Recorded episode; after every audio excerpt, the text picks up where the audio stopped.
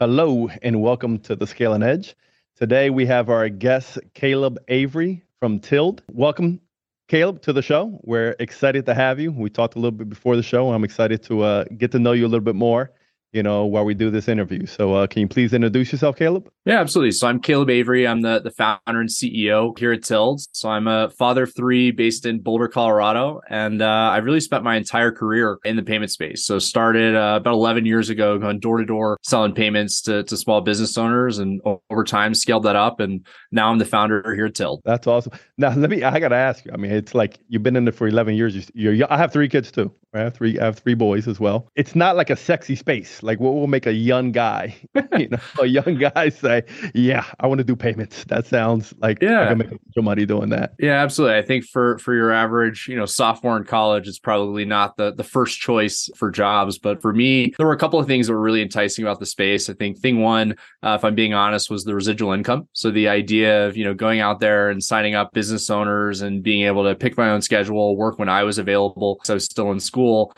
and then sign up business owners. And you know, here I am over decade later, still, you know, earning a check every month from accounts that I signed up 11 years ago. And so that was that was one of the things that that inspired me. And the other was actually just getting out there and talking to small business owners and realizing how frustrated they were with the status quo of the current options, you know, that were available uh, to them. And so for me, it felt like it was something that I could come in and, and make an impact on you know these small business owners lives and it was something that was pretty interesting to me uh, as far as the residual income what sparked it was that the residual income i mean how did we sit in college you know was it like a was a professor saying something about payments and you're like hey that's it, man. I'm gonna go. Yeah, I'm gonna knock on some businesses and see if I could get this business. What was that thing that you know sparked it? Do you have a friend, a family in that business? Yeah, the the original interest. So my my partner in the company, his stepdad uh, had founded uh, an online payments business back in the in the late 90s and had done pretty well uh, out of that company. And so we were we were talking to him between uh, for me it was summer between sophomore and junior year of college, and we're just learning more about the the payments industry and what he was sharing was his experience in the in the online payments ecosystem. But neither of us were developers. We didn't have this huge pile of money to to go start a company at 19, but we knew that we could go start an ISO. So you can you can start an ISO with a couple hundred bucks,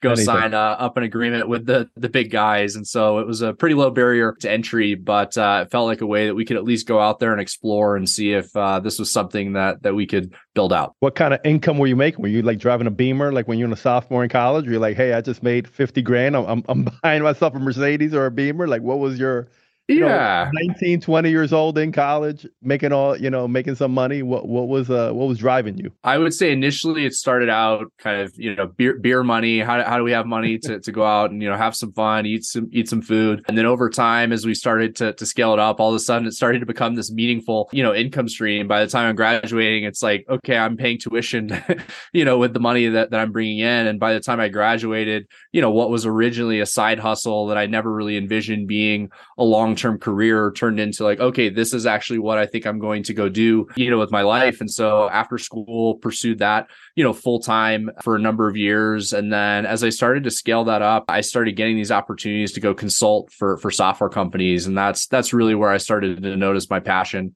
you know for for the payment space. So you never even what did you go to school for if you don't mind me asking? What did you go to college for? Business administration. So took you, all, all sorts of general business classes. I did. You, I did end up graduating in the end. Okay. Uh, my, my parents in. are probably thankful for that. Yeah. yeah. And you said like, hey, I'm not even looking for a job. You know, you already had, you know, your business, you were already making some money, and you said, hey, I don't, I don't need to go look for a job. And that's one thing that I always say. I think, and uh, like I said, I have, I have twin boys are in college, and I tell them you got to go with the right mindset because a lot of times school trains you how to get a job. You know, you have to have that mindset to say, hey, I'm going to be a creator. I'm going to go develop my own business rather than just go make somebody else's dream come true. I'm going to make my own dream come true. And you realize that you know, super young. Yeah, and I feel like for me, it, it, was it was interesting building that business at the same time going through, you know, the the business degree in college. Where for for me, I feel like I learned so much more building the actual business and being able to actually apply, you know, the lessons that I was learning going through through college. And it was just this this incredible experience for me where I had always thought that I was going to go get an MBA after you know my undergraduate degree but the reality for me i felt like the process of building that business really was the trial by fire you know version of an mba at least for for me personally hey that's worth way more than any mba You know, I mean, running your own business, you're getting real life experience. One thing that I'm sure you had to deal with, I would think, I, I dealt with this at a young age. I started businesses when I was young, also. How do people take you serious? I remember I hired my first employee. He was double my age. I'm like 18. He's like 35. I'm like, what am I doing? You know, like how do they when you go to a business you're 19 20 years old you know how do people take you you know serious? Yeah that's a that's a great question. I think for us you know not not only are we you know 19 year old college students but we're getting these business owners to trust us with the livelihood for their business. So they're trusting us with their credit card processing give me all for, your credit card information. Yeah i'm gonna need your social security and your driver's license your bank account yeah. information and you know 90% of your income is gonna you know run through, through me, me. But don't don't worry you know you can you can trust me for me, uh, honestly, one of my practical tips was was dressing up, and so I I was out wearing you know a tie and a coat uh, every day when I was going out knocking doors, and so I don't know how much older it made me look. Maybe instead of 19, I looked you know 22 or, or something, but at least for me, I felt like it made that difference and and gave off that at least a sense of professionalism. At least if you know they were thinking he looks young, but at least he looks you know professional walking in the door. No, I think that's huge, man. I think that's a, that's a golden nugget right there. You know, because I I preach that to my own. I have three boys. You know, when we go out to dinner, I'm like, yo, I'm not taking you out for you to dress up and in basketball shorts and a t-shirt. like, you know, put on a collar shirt, put on some pants. You know, we're going out to dinner. You know, look like you're somebody, look like you're important, and that's something that's huge, especially nowadays. You know, people take you know the casual look. It's like you get onto an airplane. I'm like, what were you thinking? People are in you pajamas. Know, like, what were you thinking? You know, rolling in with pajamas, you know, or the bikini you just got off the beach from. Like, what were you thinking? You know, so I think that's a huge, you know, that's a big deal, you know, as a young person or even, you know, as a young professional, you know, to look to look appropriate, you know, go out there and represent, be proud of yourself. Don't look like you just rolled out of bed. You know, look like you put some effort into yourself. So when you're going to sell somebody, you look like a professional. You say, "Hey, this person you know, obviously, you know, they put themselves together. So I think that's that's, something that's a big deal. So now, yeah, what are you impress? that's it. Dress to impress, man. Dress to impress. You never know who you're gonna see. You know, you never know who you're gonna see. So you moved from that. You said from high school. I mean, from college. You know, then you started consultant for other um you know businesses what was that like i mean were they huge companies were they companies you know mid-tier yeah so, some of them were pretty pretty large businesses and so you know most of the consulting work that i did was for vertical software companies so think companies like golf course management or dental software management solutions. Mm-hmm. And they were typically processing anywhere from about a hundred million to over a billion dollars payments. And so, you know, think about a company doing over a, billion dollars of payments, pre- pretty sizable, you know, yeah. company, a couple hundred employees. And for, for me, they're really interesting experiences because I was typically either brought in by investors in the company or like a fractional CFO in the business. And the, the common thread for a lot of these companies was that they were an expert in their domain. So they knew everything there was to know about golf courses or dental, you know, practices or a chiropractor business and how to provide software, you know, for those industries, but they weren't experts in payments. And so, you know, they were working with someone like a Stripe or someone like a Braintree or maybe a WorldPay, and they just weren't sure if they were making the right decisions. They didn't know how to read the statements. They didn't understand the contract. They didn't know if their pricing, you know, was good or bad. And so they were trying to get somebody to come in and help them just make sense of, of what was going on. So for me, it was a, it was a really interesting learning experience to realize that even these monster companies, hundreds of employees, you know, over a billion dollars in payments, didn't have anybody on the team that actually fully understood, you know, how all of the payments were operating uh, within their business, and uh, re- really interesting experiences for me. So that's where you saw the opportunity. You said, "Hey, they don't, you know, you're educating them, you're showing them, hey, this is how you read the bill. These where the hidden fees are. This is where everything's at, and this is what we provide. Now, what do you provide that's different than some of the competitors that I think I would think there's some of the competitors that you just mentioned. What were they? What would you? What are you doing different than they were doing back then and now what are you doing different to continue to you know take market share? Yeah certainly. So you know when i look at what we're doing here at Tilled uh, you know we call uh, our offering payfac as a service. And so when you look at that that large company that was doing you know over a billion dollars in, in payments you know going through their platform they were convinced that they wanted to go become a registered payment facilitator and the reality was, you know, at the time, this was, you know, seven plus years ago, uh, before most people even knew what PayFac meant. The the typical process was like a two year multi million dollar process to go wow. become a, a, registered PayFac. And you can imagine the average, you know, software company doesn't actually want to go spend two years and millions of dollars yeah, to, to go become a PayFac. And at Tilled, the, the original hypothesis was what would need to be true for a software business to integrate to Tilled, leverage the benefits of the PayFac model, but be up and running in one week. And so that was the, the wow. original thought, uh, you know, four and a half years ago. And at this point, you know, we've gotten our average integration down to nine days for a software company to come integrate to Tilled. And so certainly the the time to market, the easy to implement APIs are a major, major differentiator for us, you know, relative to legacy solutions that, you know, WorldPay and, and some of the legacy providers, you know, are bringing to the table where you could realistically be looking at a six to 12 month integration, just the developer, you know, integration, not, not to mention kind of the compliance piece and contract negotiation and having to deal with, you know, Fortune uh, 100, you know, businesses. And so the time to market's certainly critical. There's also this revenue revenue component where a lot of the clients that were coming to us were doing hundreds of millions of dollars in transactions. So, you know, this this healthcare software platform, 300 million in payments, they're making $0 in payment revenue with Stripe. And, you know, these guys are talking to their buddies and like, all of a sudden you're you're you're making hundreds of thousands of dollars, you know, a year on payment processing. Like, why am I giving away all yeah, of this all revenue to Stripe? Like, surely there's an opportunity here. And so we provide these companies with the easy to integrate solution, the ability to monetize those payments and earn the lion's share, you know, of the the revenue. And then I think one of the the bigger kickers we're really leading into now when you talk about kind of what we're starting to differentiate with and what one of our focuses is going forward is on providing go to market support for these software platforms where for a lot of these guys payments is not core to their business but it can mm-hmm. actually be a meaningful part of their revenue strategy, but that doesn't really pan out if you've only got 10% of your customers processing payments through yeah. your platform. And so, you know, some of our clients have thousands of customers on their platform, but they only have hundreds of merchants processing payments through them. And so we're really, you know, working with our clients to think through how they actually take this to market to drive that attach rate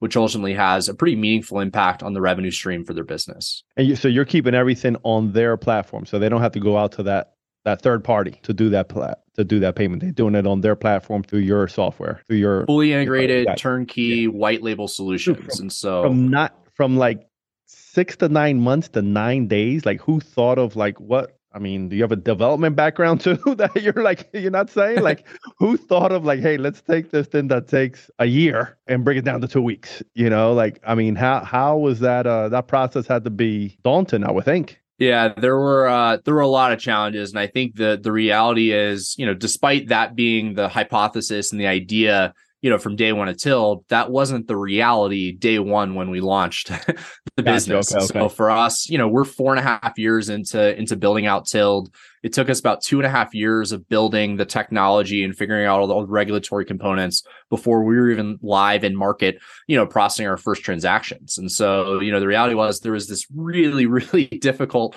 you know, build period to even get into market. And then even from there, there were still a ton of things that we had to figure out to get from where we started to, you know, the current reality of that nine day integration. Now, how did you survive those two years in business if you don't have money coming in? Did you raise money or did you just say, hey, we're going to bootstrap this thing? What was, uh, what was the first two years like? Yeah, I'd say a combination of of those things. Okay. And so for for me, definitely pouring a, a, lot of you know personal money in in the in the very early days, uh, kind of friends and family money for the first probably about eighteen months of building out uh, the the business. And for me, there was this period where I, I, knew there were some pretty critical hurdles that if we couldn't get over some of these initial hurdles, like there there wasn't a viable business for us yep. to to go build out. And so, you know, I spent the first 10 months or so as a solo founder, really validating some of the technical components, some of the regulatory components, and, and making sure that this thing really had legs before I started hiring uh, developers and hiring employees and, and really, you know, pouring, you know, time and, and money and resources, you know, behind the, the project. And then for us, uh, it was probably about two years in that we were able, almost two years in that we were able to to go out and raise. It was a little over two million dollar, you know, seed round for That's for great. Tilled, and that was right in the middle of COVID. We were a three person company that didn't even have a live website, uh, but we had a killer pitch deck, some great ideas. the for, world for was ending. Hey, give me two million bucks. yeah, we'll, we'll, we'll, go make you some more money. Yeah. Oh, that's cool. So you started with by yourself. You know, what did it look like two years in? How many employees? You know, what do you guys look like now? Some of those growing pains. I'm sure. I mean, I, I read a little bit about you guys, and it looks like you're growing rapidly you know? So what were some of those you know from going from yourself to you know scaling that business up? Yeah so when we closed on on that initial uh seed funding i think we were four people on the team. And so you know call it call it two years in i think maybe we are up to five you know people on the team. Uh today we've got over 50 you know, oh, people on the on the team. And so you know definitely uh, a pretty interesting experience, you know, building what, what I would consider kind of a rapidly scaling company over the last, you know, two years. And at this point, you know, we've raised over 34 million in, in outside oh, capital uh, over a number of different funding rounds. Uh, we've got over 100 different software companies, you know, that leverage the the Tilled platform, you know, today. And so there there's definitely been a, a, journey from that the solo founder days where the business wasn't called Tilled to, to where we are today, you know, sitting here, major, major clients, um, fantastic investors, and an unbelievable team behind us. That's awesome. That's awesome. Now, what was that one thing that took you from say, hey, you know, we got four or five people, you know, we're up to 50 people. Some of those, some of that pain. I mean, we we experience every business, every small business, medium business, even large business experience that pain.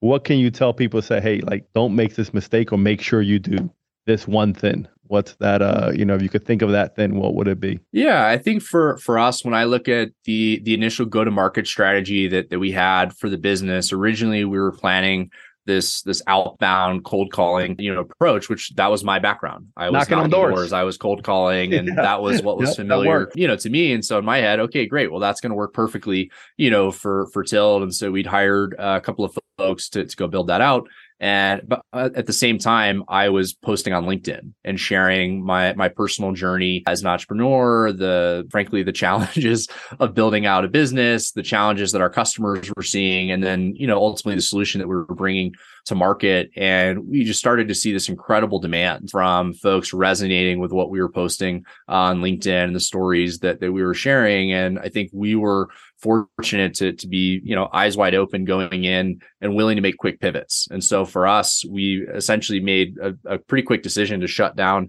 the outbound strategy and go all in on you know content marketing and linkedin the way for us to to build out the business. And so there was the mistake of thinking, hey, what I've done before is, you know, absolutely going to work again. But then, you know, there was the kind of aha moment of, hey, I think there's a, a better way here. You know, we've got to go double down and and spend our time and energy, you know, scaling up what was originally not even necessarily plan B. It was just something that I was doing on the side. Uh, and it happened to to work, you know, 10 times better than what, you know, our original plan A was. And, you know, we we weren't uh, too proud to to say, hey, my, my original plan is not mm-hmm. working. Let's let's go embrace you know what's what's working in the business. That's huge and something. I mean, you said a couple of things there. I think that were incredible. That is like most business people. Sometimes they just have to be right. And I'm like, listen, it's not about being right, right? You don't have to be right. Definitely you not. have to be successful. You have to make money, right, to stay in business, right? Like I'm I'm wrong all the time. I always tell everybody, I am wrong more than I'm probably right. But when I'm right, what you just said is I double down. You know, when I'm right, I lean in and I'm like, all right, this is working. Let's let's go like poker. Let's go all in now. You know, this is the strategy. And, and you found that that LinkedIn was, you know, successful. And that's where you said, hey, let's lean in on this and let's, you know, scale this thing up. And obviously it's working.